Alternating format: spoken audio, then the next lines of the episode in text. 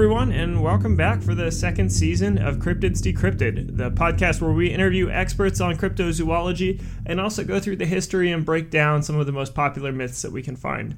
If you're a first time listener, welcome. And if you're a second time listener, welcome back. It's been good to have a month break. We've lined up some awesome cryptids. I'm working on lining up some amazing guests.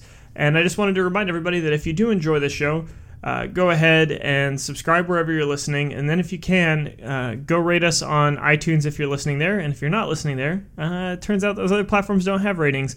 So, the best thing you can do then is just share us with your friends.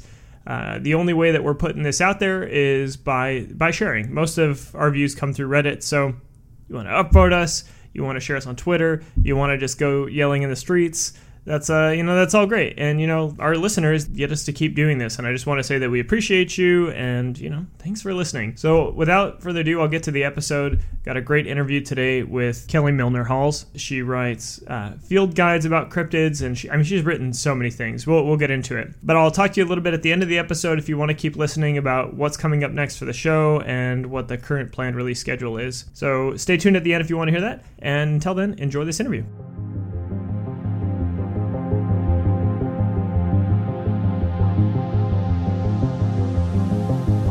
So this is going to be the first episode of our second season of Cryptids Decrypted. Today we have Kelly Milner Halls. Did I say that right? You said it perfectly. Excellent. So Kelly is an incredibly prolific writer with uh, I think 38 total total books since 1995. Around 50. Around 50. 50. Wow, even more. And then uh, 1500 articles for various magazines. Yep, and newspapers. That's insane and uh, and and you and you've written some uh, some cryptid books as well. Why don't you tell us a little bit about that? Well, I have always loved the weird. Weird is my favorite topic to write about, and so I decided to write a book called Tales of the Cryptids. Now, that was my very first cryptozoology book. If you want to know what that looks like, that's what it looks like. Every kid, well, the kids have grown up a little bit, but I, I this was published in about 2006, right. and I thought I was going to prove all the cryptids were fake and I couldn't do it. Some were real, some were fake, most were maybe. So I ended up giving the evidence for and against and letting the kids evaluate. They don't want to be told what's not real and what is real if I can't prove it's real or not real. Um, right. If I say it's not real and I don't have the evidence, that's as big a lie as saying it is real. And so I put the evidence in, and it was overwhelmingly popular. The kids loved it as much as much as I did. And then later I wrote a book called In Search of Sasquatch because Sasquatch became my favorite, maybe Bigfoot. And there were no books about the people who believed. There were lots of books about it's fake, don't worry about it. But I didn't find evidence to prove it was fake, so I wrote this one, In Search of Sasquatch. That was the second cryptozoology book. Now, as I mentioned, 2006, a lot of my kids have grown up. Yeah. And they wanted more and more adult. So the last book that just came out in September, if you see it's a big hmm. fat book, that is a book for my kids that have grown up. So that's like for kids that are 14 and up. Yeah. Is that a drop bear? Kids can enjoy it too. What? Is that a drop bear on the cover? Uh, the top uh, right? Like I, I, know the koalas and drop bears are kind of. It is a drop bear, yes, from Australia, yes. Yeah. Which uh, will fall right into the game that you're talking about playing. Yeah. So yeah, why don't we before we before we get into uh, you know all these questions, I do want to play a game called Truth or Cryptid. So I've got yes. three creatures here. Okay. Some of them are real, and uh, some of them are cryptids, and I want to see uh, if you can guess which is which. Okay. So the first one I've got is the Asian saber-toothed deer. So this looks like your typical deer, but rather than horns, it sports a pair of fangs that hang down much like a saber-toothed cat. Hmm. I want to say it's a cryptid because I can't see why a deer would need fangs. That's not something evolutionary sound. So I'm going to say cryptid, but I could be wrong. Yeah, so that's that one is actually real, and this is the it's one that real. I looked at it and uh, I couldn't believe it because it looks so goofy, but apparently they're used in mating displays. Uh, oh, no kidding! Ah, so say, hey, babe, check yeah, out. Yeah, exactly. It's like check out these chompers. so that's yeah. It uh, and it looks goofy, goofy as hell. It looks like a warthog mixed with a deer, kind of. Oh, that's so interesting. But that proves the point that just because it's a strange idea doesn't mean it's not real. Yeah, exactly. What's next? We have okay. So we have a giant freshwater eel ranging from 10 foot in juveniles to 80 feet in adults. Uh, this serpentine creature has a body that ranges from black to turquoise and has been found in several very deep lakes, uh, notably Lake Tahoe. Huh. I do know they have large eels in Loch Ness, Mm-hmm. and I think that might be Nessie. Um, Lake Tahoe, 80 feet. 80 feet's awfully long. it's pretty big. I'm gonna say cryptid. Yep, that one is Tessie. Yes. Tessie, So- uh, Lake Tahoe's version of Nessie. You're correct. Yes, you know- indeed. So I'm one and one. One in one, yeah. And you know, it's really interesting. So Tessie, or just Nessie, actually, you know, with those giant eels, that was there was that recent uh, biological DNA. study where, where they thought Exactly. they were finding all that eel DNA. So that's super fascinating. But they also found a couple of DNA strands or identifications that they couldn't place. Yeah, So that still leaves us a possibility of a Nessie. Yeah, I just talked with uh, David George Gordon about that on our last episode of last season, and it was this, there's some really interesting stuff there. But okay, last one, uh, we have the horror frog. So these amphibians are rarely sighted and shoot blood from their eyes when confronted. Unlike normal amphibians, this frog is larger and covered in hair, and they sport wicked claws that extend from their fingertips. I think that's real. Yeah, that one that one is real, and whew, they're horrifying. Like I get why they're called horror frogs. Do we know where they're from? Um, hold on one second. Let me pull Oh, up. a tough question. Yeah, Central uh, Central Africa. Wow. Yeah. I would like to see one. Wouldn't you like to see one? Yeah, I you know I honestly don't know. I don't know if I'd want to get up close because they look they look pretty grody. They're they're scary looking Maybe in someone else's hand. yeah, that's yeah that might sure. be doable. Or behind some thick glass, maybe. You know? See, I used to catch um, horned lizards in Texas, and they spit blood from their eye. Oh god, that's such a weird Isn't it a weird evolutionary thing to have. I'm really happy I don't have that, to be honest. I know that would be embarrassing. like if you're out on a date, right? it's just you get really nervous and all of a sudden you're shooting I'm blood. sorry. It's like oh, I'm, Stigmata. I knew I shouldn't have. I shouldn't have ordered the tomato soup. Oh, it always gets this way. So Such is the world of cryptids. I know, right? So let- let's talk about your interest in cryptids. You know, I, I've I've met a lot of people through the course of this program now who, who've chosen to to write a lot about these things. But you you've kind of you've written about a lot of subjects, and actually very similar to somebody we talked to. Like I said, David George Gordon. He started out writing field guides, and then he moved into writing cryptozoology field guides. And I'm curious. So you have a pretty wide variety of books. Why why move into cryptids? You know, my dad was a hard science guy. He was a computer science and physics guy. And I used to crawl up in his lap when I was little and watch cryptozoology uh, documentaries, Bigfoot, Loch Ness Monster. And I would be intrigued and I would say, Dad, are those real? And he wouldn't shut me down. He would say, You know, I guess we need more evidence before we can decide for sure. Now, I know now as an adult, he was trying to teach me to be a critical thinker, evaluate the evidence, see what I think on my own but he encouraged me to look for more evidence. And so when I got to be a writer for children, I wrote a lot of things about dinosaurs and mummies and things that I loved, the topics that I loved also from those documentaries. But then I started thinking about cryptozoology and Bigfoot and Loch Ness Monster and all those things. And I thought, like I said before, I should prove to the kids these aren't real. And when I did the research, it was remarkable all the information that I found that made some of the cryptids, especially, have potential for being real. So I thought, well, super duper interesting that Bigfoot, what I thought was totally unreal, now I'm leaning towards thinking he might be real. Then I started wondering about Area 51 and Roswell, New- New Mexico, and UFOs. And then I started wondering about ghosts. And so I sort of expanded my more typical science books to be um, investigative books.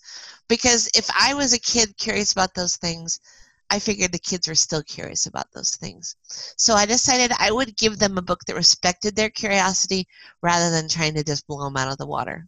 Yeah, definitely. And you know, it's it's funny looking at the covers of your books. I definitely think that that is something I would have picked up at a book fair. You know, in, in elementary school, like those were the things that I was trying to read uh, because I was fascinated by them. And you know, of course, dinosaurs and mummies, you know, things that have been proven to to be real that are just Also, out of left field. Yeah, Yeah. But, you know, the kids want to know, and everybody blows them off. Kids are so disrespected. And I like kids. I think kids are great. They're honest and they're direct and they're willing to consider the evidence. And so I thought, well, this is a book I would have loved when I was a kid, so I'm going to write this book. So I essentially write for the kid I was, and then I find my readership. The kids find the books because they want something that's going to be straight with them, not something that's going to say, Why are you thinking about this silly stuff? Why don't you go watch TV? Why don't you go do some homework?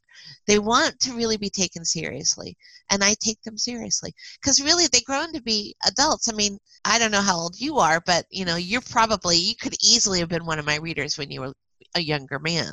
Yeah, definitely, because you were putting out books. Uh, you know, this, I mean, a lot of these came out in the '90s, and that's yeah, yeah. that's I was in elementary school then, so absolutely. So you might exactly have actually picked up my books, and those books didn't exist incidentally when I was a kid. Yeah. So there yeah. were my curiosities were there, but the books weren't. And I think that you know it's it's books like that that inspired me to do a lot of my fiction writing about cryptids because it's just they are these fantastic ideas that are right Absolutely. on the border of reality which yes. is like it's very interesting. Now you said that there are some cryptids that uh, that you were able to like totally dismiss as like yeah that's that's way out there, and some that you you felt that were more on the fence. I'm curious, what are some of the cryptids that fell into those categories? Well, in in the new book, my favorite probably fake is the Goat Man. oh, all right. Where's the Goat Man from? Um, the Goat Man is from back east on um I think it's Virginia, but it might be Maryland. I think it's Maryland. And uh, um, apparently, these kids let their dog out, and the dog went nuts, and they went out to see what the dog was barking at, and these girls swore they saw a goat man, which is a bipedal goat man. Huh, interesting. Um, so it's kind of like a almost like a Jersey Devil, but with uh, less yeah, of a religious. Only bend. a goat, more like yeah. a goaty, a goaty guy. And so I can't prove it's not real because the witnesses are very determined, and the sources that I used were reliable newspapers and magazines. They were the sources for the eyewitness reports, and they never did find all of the dog. They found the dog's body, but not the dog's head. Oh God, that's horrible. So they think the goat man killed the dog. Now, did that happen? I don't know. A goat man is a little bit hard for me to swallow because you'd think I don't know if there was a goat man, we'd be after it. Yeah, so that sounds pretty scary. But then again, I mean, we haven't actually found Bigfoot, and I think he might be real. So until I find more evidence, I'm just leaning towards thinking he's not real. Yeah. Well, so it's really interesting, right, with all these eyewitness reports, and they, they can be like very convincing. Um, and I think that most of the people I've talked to from the cryptozoology community, like a lot of what they lean on is eyewitness reports. And so I, I come from an experimental psychology background. That's my master's. And so, I, you know, I've done a lot of work looking at uh, eyewitness reports. I have some friends that studied them, and there's this basically this idea that uh, you know when a flash they can be unreliable. Exactly, and you can just keep adding details to them, and so you might be 100% convinced that they're real. So that's the toughest part. Is you know these people will absolutely seem credible, and it's it's so hard to tell the difference.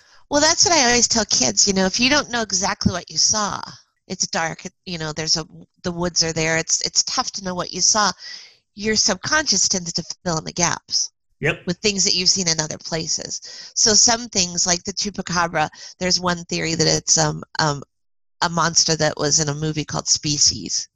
and this woman saw something, didn't know exactly what she'd seen. She'd seen the movie the night or two nights before, so maybe she filled in the gaps with what she'd just been fed in her con- in her subconscious and consciousness. So th- I tell kids that's the problem with the eyewitnesses is even though you're very sincere and you think that's what you saw, it's possible that your subconscious filled in the gaps right. with something that you'd seen before. But then there's other witnesses like i interviewed a truck driver who went to georgia on a bigfoot expedition. He didn't expect to see it he wasn't a believer.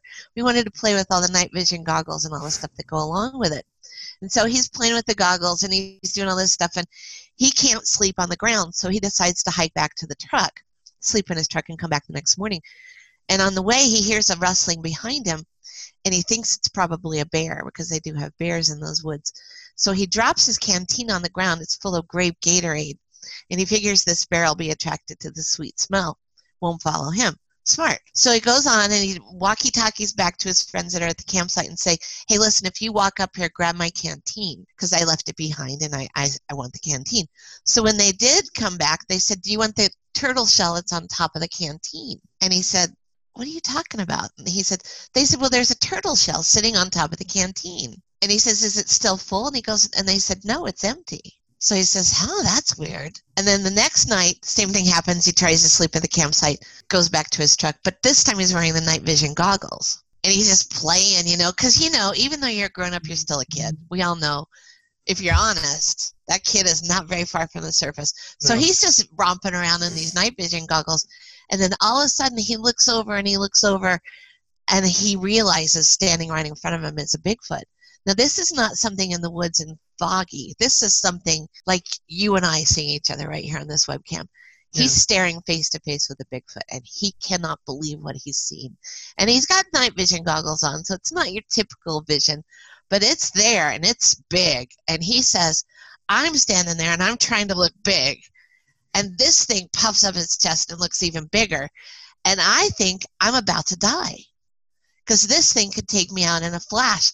And then he says, and I swear to you, Kelly, this is true, I wet my pants because I was so scared. And all of a sudden, I don't know what happened, but all of a sudden, this guy, this Bigfoot, decided to break the impasse and he took off. And when he took off with those big long legs, those strides, it was a fast evacuation. And he said, I'm just left standing there going, What just happened? And Hmm. that kind of witness to me is just so compelling. Now, I wasn't there. I can't swear what he saw.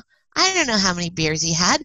I don't know any of those factors. Yeah. But I do know when he told me the story, there was no trace of, um, I'm going to pull the wool over this woman's eye. Um, In fact, my book was already submitted. He couldn't even be in the book. It was just a discussion. So he believes he saw it. Yeah, it's very it's it's it's really interesting. There are definitely and I mean I've talked to I talked to a lot of them. One of the most credible people like so I talked to have you heard of Peter Byrne? Yes. Yeah. So I talked to Peter Byrne and there is not like a disingenuous bone in that man's body. He And he has such a deep past history on oh, Bigfoot, Oh. Yetis, and all things Sasquatch. he's fast he's a real life monster hunter. It He was is. it, it blew my mind talking to him. I was just like, wow. And I mean again, there's no there's there's nothing disingenuous about him. No artifice, nothing trying to fool you. Yeah. And he And and, that he can't be said believes. for all Bigfoot hunters. We know there are Yeah. a few. There's like a, little sketchy, yeah, and he actually financially focused. Yeah, he he um he kind of he put the heat on a few of those Bigfoot hunters that he had met. Like uh, I think he said Pat, no, not Patterson. Patterson is the one he liked, but there was yes. there was and a Gimlin is super reliable. Have you met him yet? no. Bob Gimlin? I would love to speak with him. I haven't done it yet, but He's killer. And if you ever go to one of the Bigfoot conferences where he's a speaker, don't hesitate because he's very accessible. He and I sat together at dinner and we talked a lot. Um, I even asked him about the rumor that when Roger Patterson died, he confessed it was not real. Really? And he got visibly a little bit annoyed, not with me, but with the story. And he said, I saw Roger Patterson the day before he died. And do you know what he said to me? And I said, No, Bob, what did he say? He said, Roger was so sick he could barely get words out, but he forced these words out. And the last thing he said to me was, I'm sorry I got sick, Bob. When I get well, we'll catch one. He says, Hmm. Does that sound like a deathbed confession that it was fake? And I said, It sure doesn't. Now, here's my theory. and This is not Bob Gimlin's theory. He did not say this to me. yeah, This is my theory. If you're a kid who's grown up with a dad who's been categorized as nuts because Yeah. he swears he got film of Bigfoot, when he passes away, you might see an avenue to get out from under that crazy dad story. So you might go to the press and say, My dad confessed it was fake when he died. yeah. And that would really clear up the problems. It would take it out of your corner, take away this image, and make it, you know, go away. So that's my personal theory. Is something like that may have happened. Now, do I know that's true? Absolutely not. Yeah. I pulled it right out of my brain. yeah. But I if think, I were a kid trying to escape a story like that, I might do something like that. Yeah, and I'd say that that's totally understandable because it's like. Eh, you know, it's bad for your health to be a cryptozoology. Honestly, like like a cryptozoologist. You're not taken seriously. no, and and like you know, most of the time it's worse than that. So yeah, But you're I'm with you with Peter. You know, once you find the guys that are dead serious, the guys that are really doing the work, yeah, like Jeffrey Meldrum. I mean, Right. if you haven't had a chance to talk to him yet, talk to him because he's amazing. I mean, he's a serious scientist who believes it's real, and he couldn't get anybody to do a peer evaluation of his scientific paper. He was doing a paper on Bigfoot tracks, yeah. so he did the perfect alternative. He went to paleontology. There's a guy named Martin Lockley who's the famous guy for dinosaur footprints. So he went to Martin and said, Listen, will you peer review my paper? and he did. So that was the only way that Jeff that Jeffrey Meldrum could get a peer-reviewed scientific paper on Bigfoot's tracks Wow. by going to a different science that had respect for the trackways that were found all over the country. So it's tough to be a scientist who's willing to consider could this be real? Yeah. Because they get kind of beat up. They really do. And you know, like I, I definitely still put myself firmly on the side of skeptic. But like you said, when you meet people like Peter Byrne, it is hard in those conversations to maintain that skepticism just because he is he's so convincing and yeah, it's And you know, I still am skeptical. I have to I have to be because I'm a journalist. yeah. But after 12 years, 13 years of doing the research, I'm leaning harder and harder towards thinking something is out there. Now, I know we don't find a body. That's a very fair argument, Yeah. but we almost never find a bear's body. Yeah. And we know they are real, but the ecosystem takes care of it. So Yeah. maybe the ecosystem gobbles up the pieces of Bigfoot. Maybe they bury their dead. We do. If they're an intelligent species, maybe that's what they do. So, you know, that doesn't mean it's not real. So I still have a little skeptic edge, but the more you hear, the more you start leaning in one direction or another. Yeah, and I think that's you know what you're saying about the ecosystem and all that, and creatures basically being able to hide. I think that's the main reason that I find aquatic cryptids so much more credible. Like in anything related to the ocean, I'm definitely more willing to say, yeah, probably, just because there's so much weird stuff out there. And so much ocean that hasn't been explored. Yeah, and I mean, you know, I think we talked about this on our last episode. The giant squid, the giant squid was a cryptid for many years. it was years. a rumor. Yeah. It, it was the stuff rumor. of science fiction, and and Until now they got video, right? Yep, exactly. And you know those guys, they sat in a sub. I forget for how long. I think it was like months. They would sit in this sub, and I guess one night they just saw a tentacle come out of the blackness at them, and then that was it. That's all they saw for like months. They had to wait for more. So if you imagine stories like that, where you're just seeing something almost like out of the corner of your eye, or like in a in a darkened room, and then it does turn out to be real. It happens. Like it does happen. exactly. And the Highland gorilla was that way. Yep. Exactly. The Exactly. Highland gorilla was a rumor until it wasn't. Um, they used to call this animal the, um, and it's in the new book, the African unicorn. Really. And when they found it, it turned out to be an okapi, Huh. which, according to one report that I read, was very tasty. I don't want to eat an okapi; they're way too cute. But um, it wasn't real until it was. So Yeah. there will be animals, and there are all the time. Look at the oarfish; it's a known fish in the in the um, deep, Yeah. um, I believe Pacific. It looks like a sea monster. It is the most unlikely creature. It- so speaking of things that can get up to like 80 feet, I think uh, God, it's it can get huge. The oarfish. Oh yeah, like sixty feet.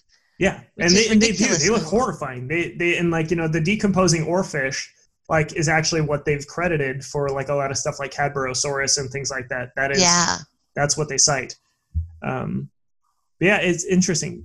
So speaking of again of your late your latest work, uh, it is it is certified basically by Loren Coleman. He gave it a pretty ringing endorsement. Yes, he did. Loren Coleman's a good friend of mine. We've been friends for a long time. He's been terrific with all my books because he sees that I take the serious the subject seriously, and that he knows that I'm a skeptic. Now, Loren really is a skeptic. If you ever have a chance to talk to him, Yeah. he's a serious skeptic, but he's also a serious investigator. So Yeah. when he goes out to gal- gather the information, he gathers it up big time. Um, I actually got to meet Loren when the museum was still in his house Oh really? which is so cool. He said, "You want to see the museum?" I said, "Yeah, sure." And so he took me to his house, and I said, "Wow, the museum's in your house!"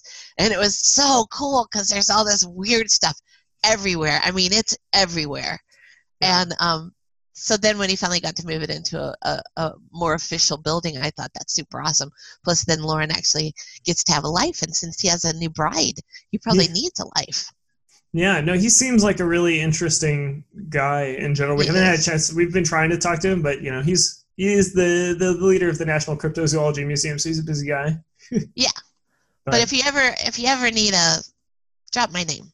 yeah, Might help a little bit. All right, I will. Okay, so I was reading about your background a little bit, and you were uh, a self-described weird kid who's always Yep. asking too many questions, and that's kind of what led you down the path of journalism and Absolutely. nonfiction writing. And I'm curious, so what were the some of the subjects that first interested you, where you know maybe you felt like you were asking too many questions, or it was like a subject you shouldn't be tackling, or something to that effect? Well, when I was a kid, I grew up in a place called Houston, Texas. And it was rural Houston, Texas at the time, so it was very wooded and very remote. And in the summer, my mom would feed me breakfast and tell me to go away. So my best friend Craig and I would go and explore the woods. Now, every venomous snake in North America thrives in Houston, Texas. So my mom gave me a book, circled the snakes I wasn't supposed to touch, and said, Wear your steel toed boots. So I was surrounded by venomous snakes the earliest parts of my life. I moved there when I was five. So I was super interested in reptiles and amphibians because there were also amphibians all over the place. So probably the bulk of my early questions were about reptiles and amphibians and any animal that I ran across in the woods. And even though I was not supposed to touch those venomous snakes, of course I did because I was a kid. Um, yeah. And I was lucky I didn't get bit. And I touched three different kinds. I touched a copperhead and a rattlesnake and a cottonmouth, which are very venomous snakes. Oh yeah, cottonmouths are no joke. Woods but I was lucky, just a lucky little weird kid. But those were the things that I asked about a lot until the point that I became the person that people went to. Because mm-hmm. if they ran over a snake with their lawnmower, they said, Go get that little Kelly kid. She'll know what it is. And they'd go and get me, and I would tell them, Well, that's a coral snake. That's another one that I actually touched. But um, so that was the start reptiles, amphibians. And then anything that I found, um, I found pollywogs, uh, amphibians, babies. You know, frogs have eggs, and the eggs hatch into little pollywogs, and then I would, or um, tadpoles, other people call them, and then I would scoop up some of the tadpoles, bring them home, and watch how they developed. So I was a little scientist, even though I didn't know it. I would catch lizards and make lizard circuses and then let them all go. I was just a weird little kid. Yeah. Um, so those are things that I was interested in. Then I was interested in ghosts and vampires and all the things that all adolescents go through a fascination with. I actually thought vampires might be real, so I slept with a giant cross. It was a big metal cross, which is very uncomfortable if you roll over on a metal cross because you're afraid and you're a little kid. But um, so all these things fascinated me. Anything that piqued my interest, it made me say, "What?" If it made me say "What," or if it made me say "Gross," then I was super curious about it. Which you can imagine when I go to school and ask questions about what kind of poop does a bat give. I heard a bat poop is this. I heard a bat poop is that. And the teachers would be like, I don't know anything about bat poop. Why don't you go read a book? well, there are no books about bat poop. It didn't exist. So I was that weird little kid. I was just super curious about everything about mummies. My best friend sent me a postcard of a mummy. And then I got dead on curious about this dead guy in the picture. And I'd ask my parents, what's his name? What was his job? What did he do? Did he have kids? How did he die? My parents would say, I don't have any idea. Go play. so over and over again, I was asking questions, but getting no answers. Right. So when I grew up and I studied journalism, thinking I was going to be an investigative reporter, I realized to do an investigative report, you have to have a, a spine of steel you have to be willing to report on the bad guys, even if the bad guys have kids. And I couldn't yeah. do it. It was tough for me. So I decided I'll write for kids because then I'll never have to write about anything mean, but I can write about weird stuff. And it was perfect for me. So I started researching the things that I was curious about when I was a kid. I was curious about mummies, so I wrote a book called Mystery of the Mummy Kids. I love dinosaurs because to me, dinosaurs were big lizards. Yeah. So of course I wrote about dinosaurs. They all sort of spun off on things that I was interested in. Yeah, that's very. No, I'm I'm curious with all those. Uh, you know, so you, so you do dive into a lot of weird and fascinating topics. Did you ever have a desire to try fiction, or was it always nonfiction? I, you know, I was going to write a series of books on rescue animals, people that had rescued animals and so I sent in this proposal, which is just, I propose to write this kind of book. You know, because you're a writer, but not everyone knows that. Yeah. So I sent in this proposal about all these people that had saved animals in one place or another. And then my editor wrote me back and he said, Wouldn't it be ev- easier if you fictionalized all these stories? And I said, Well, in theory, it would be easier to make it up, but I yeah. write nonfiction. Well, I had written a short story and he'd read it. And he said, Well, I've read your short story. You can do this. Let's do them in fiction. Well, I was incredibly skeptical, but it was a three book deal, so I did all three books. I think they read like Nancy Drew mysteries. I don't think they're excellent. Hey, Nancy now, Drew mysteries are fun though. Well, the kids seem to like them. They seem to really enjoy them, but I'm not sure. So yeah. I stay pretty quiet about those two fictional um, novels for younger readers. One is called Blazing Courage, about a girl who saved horses from a burning barn, and one is about dive called Dive into Danger, about a boy who saved a whale who was tied up in fishing nets, both inspired by true stories. Yeah. And at the back of the book, I told the true stories that inspired it. Are they good? I don't know if they are, so I don't spend a lot of time talking about them. I would like to write a cryptozoology series for kids, Yeah. and that may eventually happen. Yeah, I think that's the tough part about fiction versus nonfiction, right? Like nonfiction, you can definitely tell when nonfiction is good because it's objective, but Yes. fiction is so much harder, and I feel like fiction writers always dislike their own work. Uh, Well, plus, at this point, I've been doing nonfiction for 25 years. yeah, So I'm pretty confident in my skills as a nonfiction writer. I'm a pretty good nonfiction writer, but I'm not confident in that fiction. So maybe someday, if I keep practicing, keep getting better at it, then I'll feel more confident and try harder to write fiction. I would really like to write adventure stories for kids about trying to capture cryptids. Definitely. But, uh, I- I- we'll that'd see. be very interesting. I'm sure you know, you know, child me would have definitely picked that up at the book fair. Definitely. Well, we've got Roland Smith who's done a couple. He's done Yeah. one called Sasquatch and one called Tentacles, and he's pretty good at that stuff. But yeah. we'll see if I can ever give Roland a run for his money. I was gonna say there's always room for more. Yep. So a lot of people that listen to this podcast, I'm sure, you know, there, there's there's got to be some some weird kids out there because we're we're just putting it out through Reddit, and people who are on the cryptozoology Reddit, I'm sure, feel a little weird sometimes.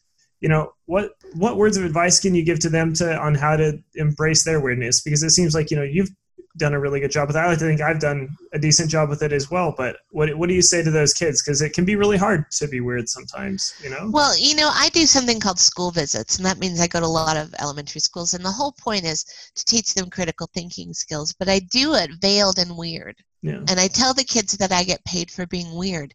And that's not really untrue. I do get paid for being weird because I love all these weird topics. But I tell them that's what I do. And they automatically say, You're not weird. You're not weird. And then I say, No, no, no, I really am weird, but I love it.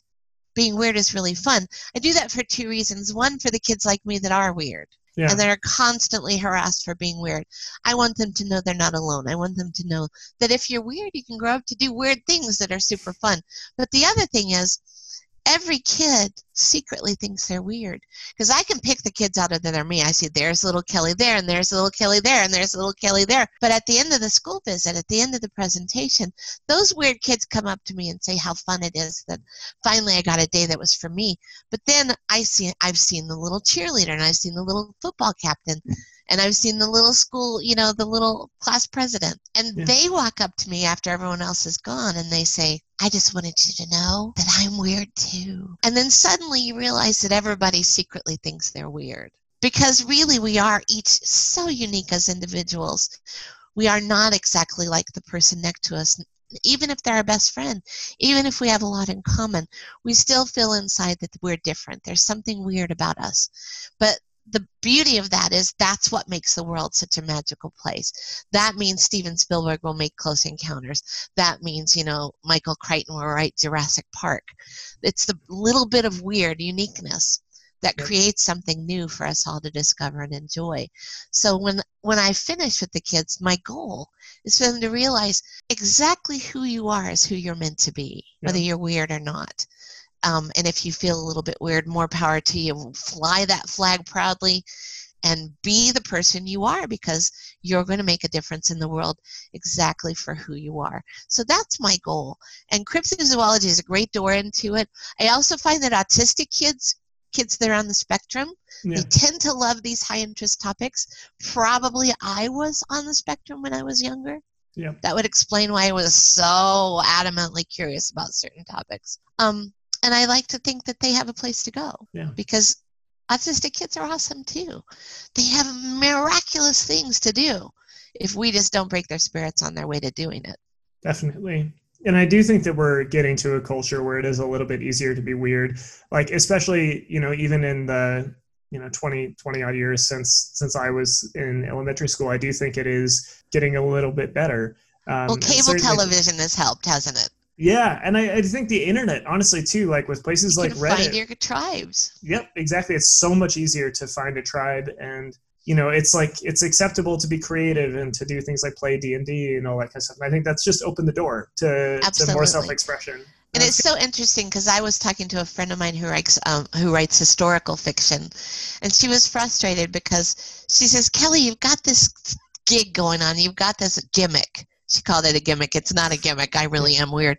But she says, You've got this weird gimmick going on and it works so well for you, but it doesn't work for me. I'm not a weird person. And I said, Here's the thing my readers are my readers, but you've got some quiet little girl who loves reading about Abraham Lincoln, and she's waiting for your books, not mine.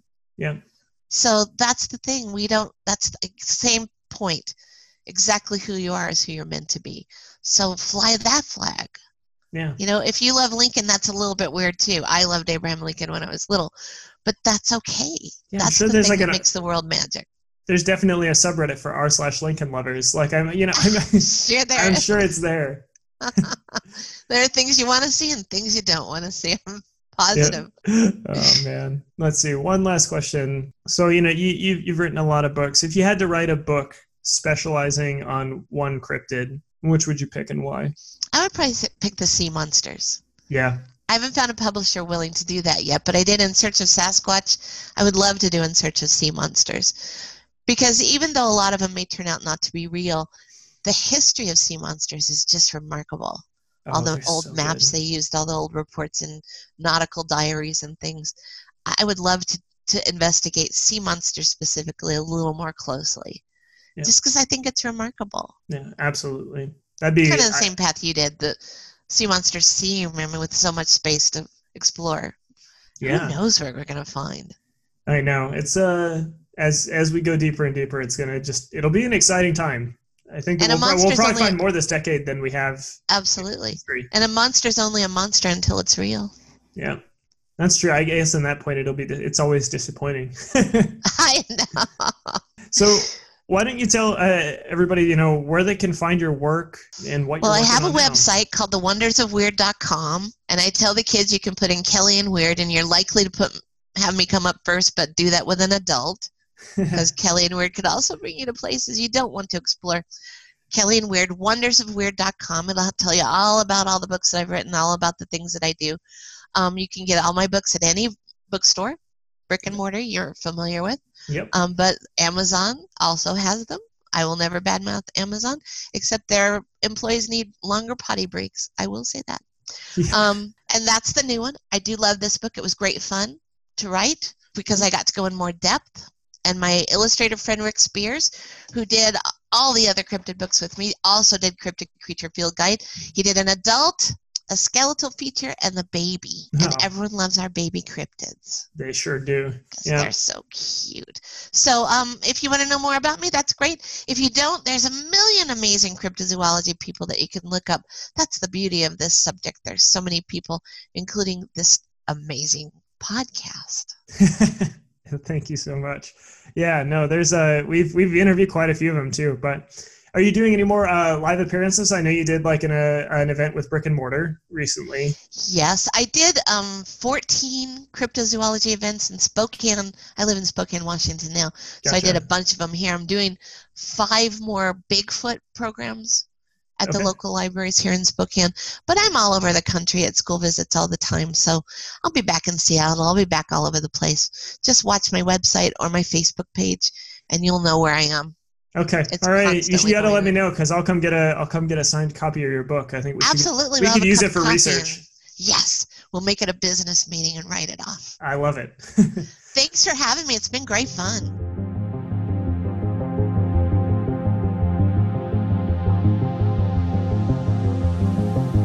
Well, that about wraps it up for this week's episode of Cryptids Decrypted. Kicking off uh, season two with an amazing interview. For our next episode, we're going to be covering Mokele-mbembe. It's uh, an amazing myth from the Congo River Basin that was suggested by Fossil Rexjaw on Reddit. And let me tell you, this one is wild as shit, and I'm really happy that it was suggested to us. Which reminds me, so if you do want to suggest something for us to cover, please talk to us on Reddit, uh, at me on Twitter, comments on Facebook, wherever you're listening to this. Just let us know. Uh, because we do listen and we do take feedback.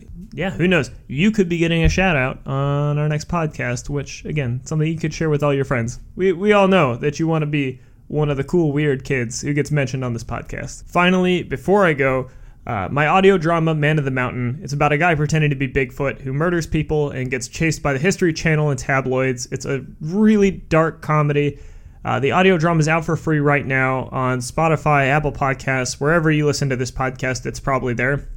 You can either search a Man of the Mountain, Ashton McCauley, um, or just Ashton probably, and it'll pop up. Or you can go to anchor.fm slash a dash man dash of dash the dash mountain.